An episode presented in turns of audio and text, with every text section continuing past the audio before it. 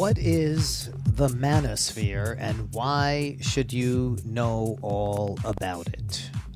My guest, Justin Horowitz, is a researcher at Media Matters, and he looked into and reported back on the misogynistic influencers who have been proliferating, taking the place of Andrew Tate, uh, who has been notorious uh, for promoting uh, ugly and vicious uh, attacks on women. He was arrested uh, weeks ago in Romania for alleged rape and human trafficking.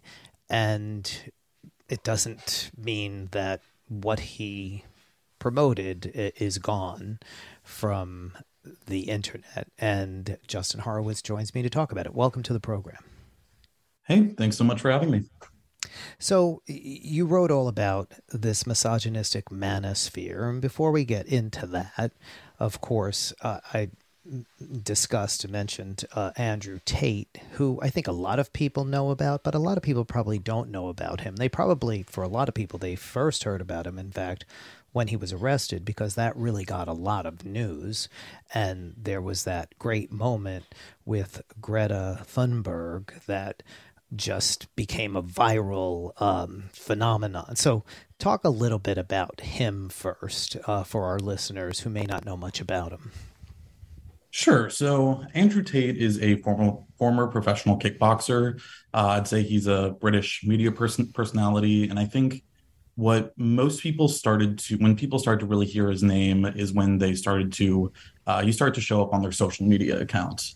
Uh, so what Tate was doing was he was paying this army of young men to repost his content. He was banned on pretty much all social mainstream social media. Um, and he had all of these young men reposting his content um, whether that be tiktok um, youtube uh, anything like that. So people started to realize who he was um, once they were hearing all of the vitriol and misogynistic rhetoric that was coming from him. And he was arrested as i said uh, it became uh, quite a big uh, news moment, and there was some discussion about whether or not he actually set a trap for himself because of the pizza box that was there and the address. Whatever happened, the Romanian authorities uh, closed in on him uh, for uh, human trafficking. Talk a little bit about that. Yeah, so there's um, a couple of um, he he was he was arrested by Roma- Romanian authorities for alleged rape, human trafficking, and organized crime. So him and his brother are currently sitting in a Romanian jail, um, waiting to um, uh, waiting to face trial, um, pretty much right now. And obviously, he can't be online, but as you discuss the army of people who have been promoting uh, and and spreading this hate are out there, and you call it the manosphere. These influencers who are proliferating across social media. Tell us a bit about that and Andrew Tate's influence on these young men. Sure. So the manosphere is kind of this umbrella term to understand this online community of right wing websites, bloggers, influencers that sort of cultivate a worldview based on conservative and outdated gender politics, kind of repackaged for the internet age. Um, it valorizes pickup artists, violent misogynists, incels, men's rights advocates. Um, what the group really focuses on is that they blame women women for all sort of societal societal woes um, and they treat them as this inferior sex. They believe that men have the right to own and berate and be horrible to women because that's their worldview. And Andrew Tate is kind of like the tip of the iceberg when it comes to the manosphere. There are a bunch of micro influencers across social media that are sort of repackaging his violent misogyny for their own sort of profit and social media fame. I feel that Andrew Tate is the one that most people know when it comes to someone in the manosphere. Um, but there are other right wing pundits, people like Matt Walsh or Mike Cernovich, who are um, have been part of the manosphere for years. Um, but Andrew Tate has really been the one that's been in the news most recently um, as kind of a manosphere influencer. Talk a little bit about, and, and I think some of our listeners will be familiar with uh, Matt Walsh and Cernovich, but uh, tell us a bit about what they're doing now, what they're promoting, and uh, what you're seeing uh, as obviously Andrew Tate is no longer able to be online. Sure. So these sort of micro influencers are repackaging Andrew Tate's violent misogyny for their own audiences.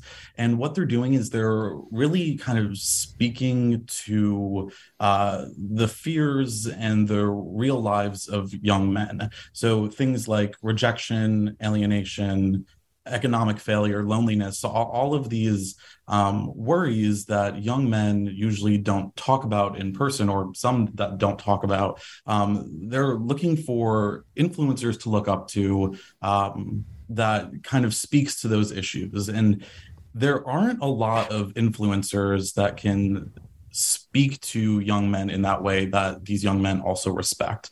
So, uh, whether it's talking about picking up women, monogamy, non monogamy, uh, how to make money or make a name for yourself online, these are the sort of um, these are the sort of topics these manosphere influencers are are really pushing and they oftentimes can draw in these viewers and these audiences because they'll start talking about things like um, weightlifting or working out. It's a really good way for these influencers to really draw in an audience of young men.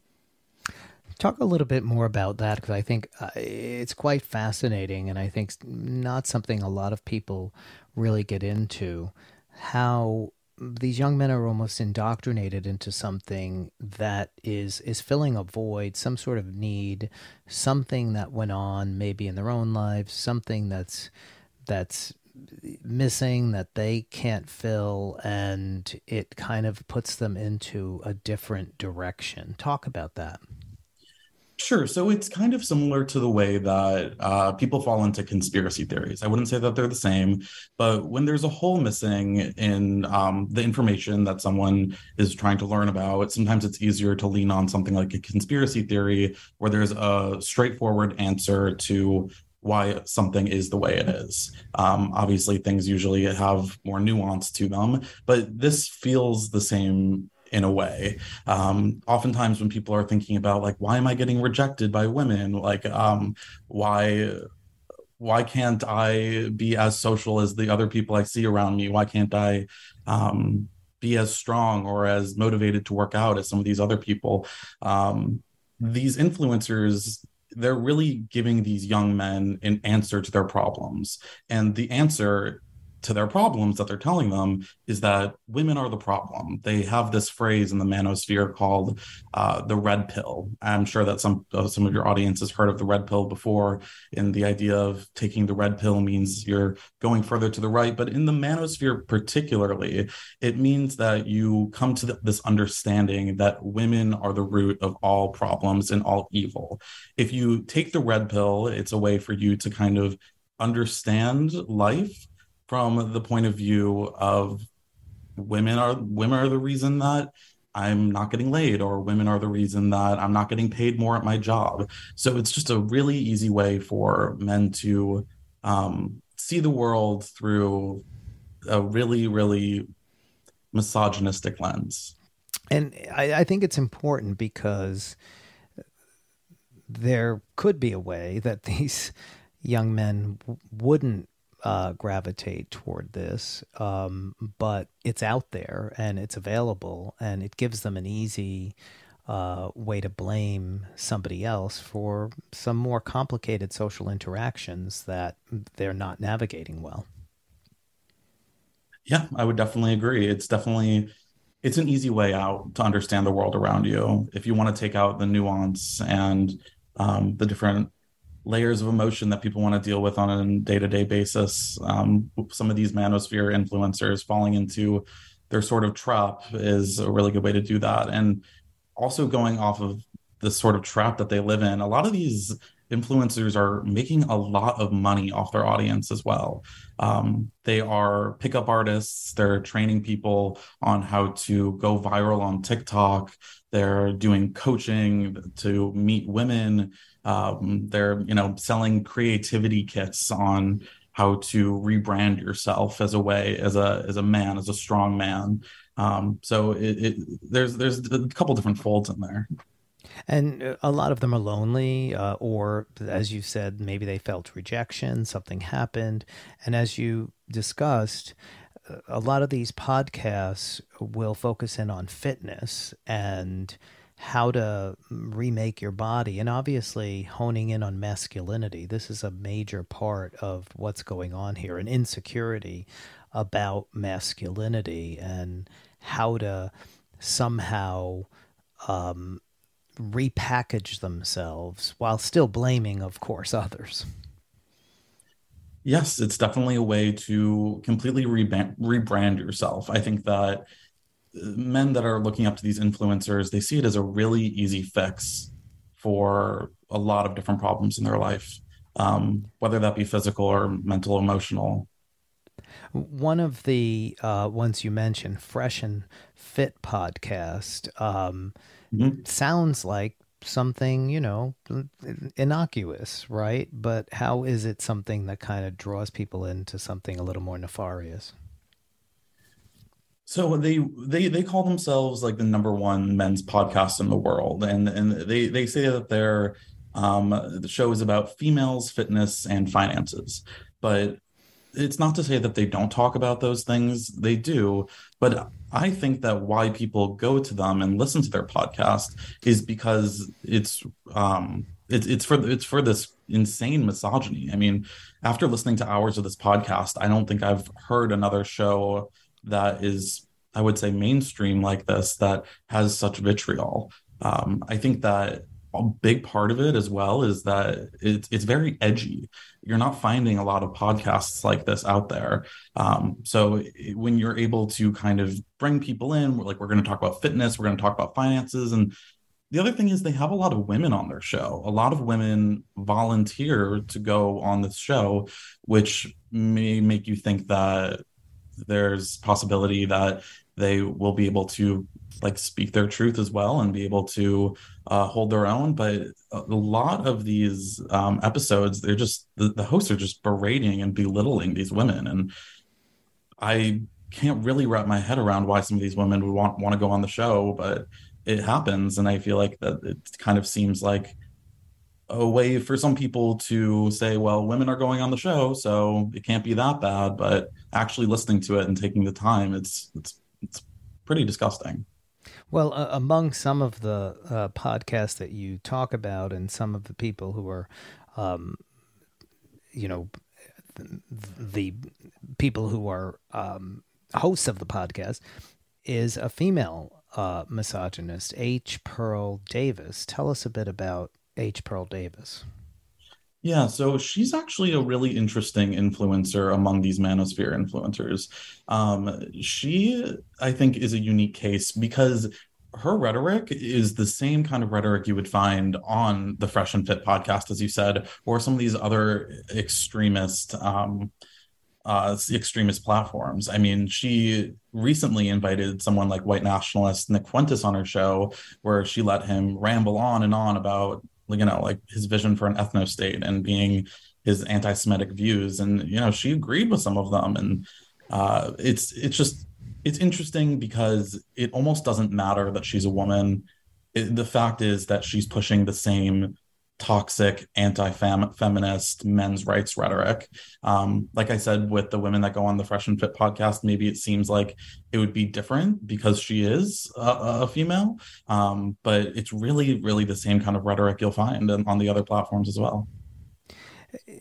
After listening to these and just seeing the reach of these audiences what what do you kind of take from it in terms of what can be done about it? I mean, whether it's this kind of subject matter or yesterday we were talking about ivermectin influencer who died recently, pushing mm-hmm. horrible, uh, terrible quack, um, you know, medicine. I mean, we've got every kind of conspiracy out there, and hundreds of thousands of people listening to these and watching these, and and no ability to regulate them.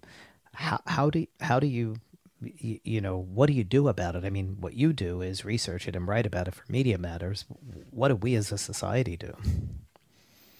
So I would say one of the it, one of the most important aspects it's going to come down to is you know these people are using social media to further their message. So uh, the social media platforms have a responsibility to not have this violent misogyny on their platforms. A lot of them have um, policies against hateful content or violent content, speaking about violence, and a lot of them are just you know they're they're not they're not doing their due diligence. For example, so th- this is be- beyond the ones that are that have like Telegram, for existence, allows all this. But you're saying the social media platforms that claim to have all of these policies, um, like Twitter, like Facebook, like others.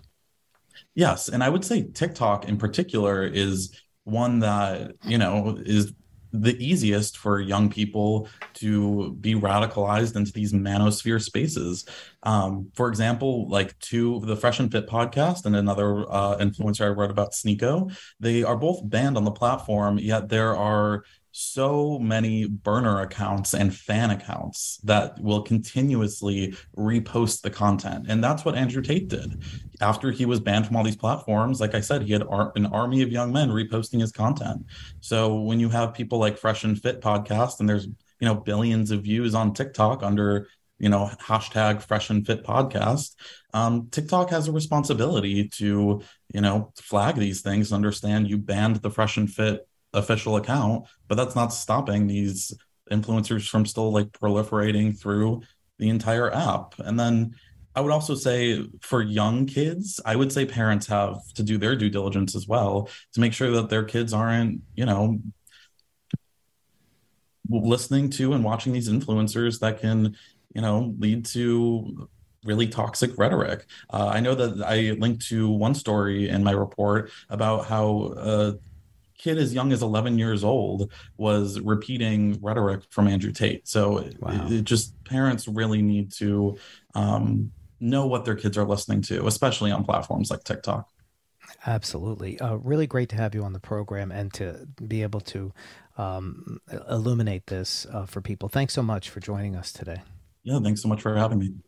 Justin Horowitz is a researcher at Media Matters. You can follow him on Twitter at Justin Horowitz, uh, Justin Horowitz on Twitter, and of course, uh, Media Matters for America at MMFA. We're back in a few minutes. This is the Michelangelo Signorile Show on Sirius XM.